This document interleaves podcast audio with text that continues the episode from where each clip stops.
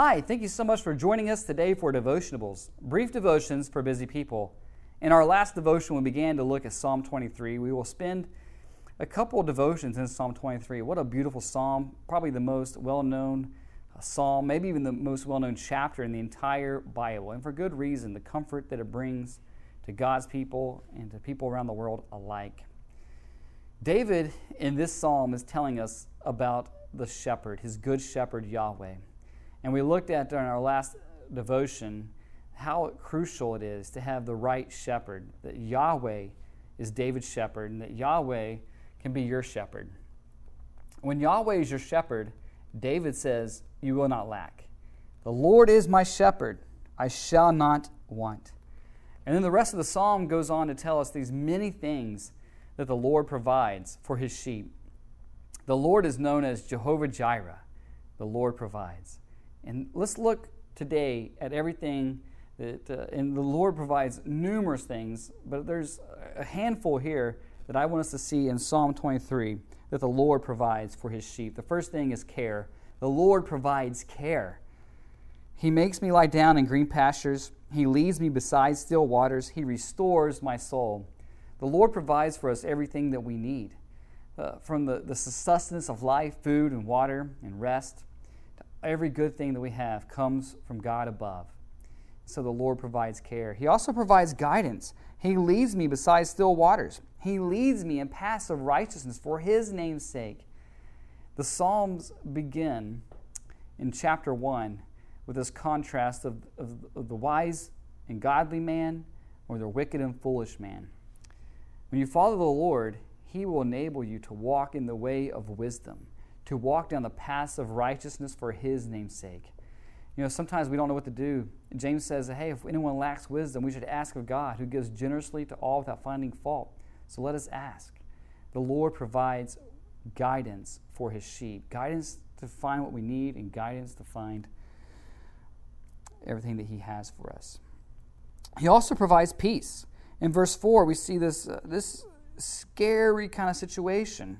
I think why so many people find comfort in this psalm is even though we walk through the valley, even though I walk through the valley of the shadow of death, I will fear no evil.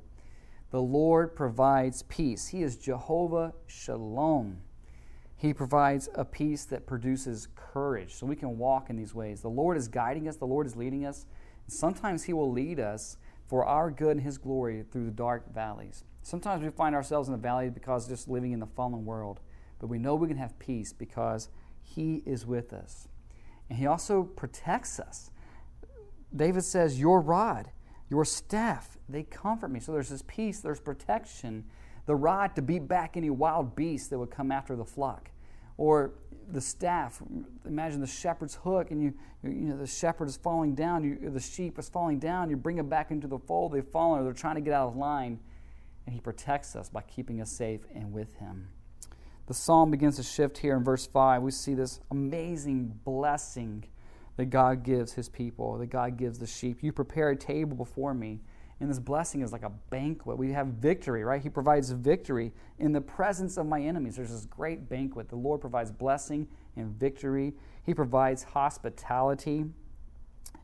You anoint my head with oil, my cup overflows. You know, in the ancient times and older times, the way that we would show hospitality in this part of the world would be to anoint your guest with oil. And the Lord treats us as honored guests. And more so, we, are, we now will sit at his table as his sons and daughters brought into his kingdom, brought into his home, because he pursues us with love. He provides us with love. Catch this here in verse 6 Surely goodness and mercy shall follow me all the days of my life. The Lord, the shepherd, pursues, right? There's this idea of these things are constantly pursuing me. His love pursues me. That's what the shepherd provides, is a love that is greater than any other love I could ever know. Finally, the shepherd provides an eternal home. And I shall dwell in the house of the Lord forever. Jesus said, I am the good shepherd. I lay down my life for the sheep. In chapter 14, that was in John 10. In chapter 14, he says, I go to prepare a place for you.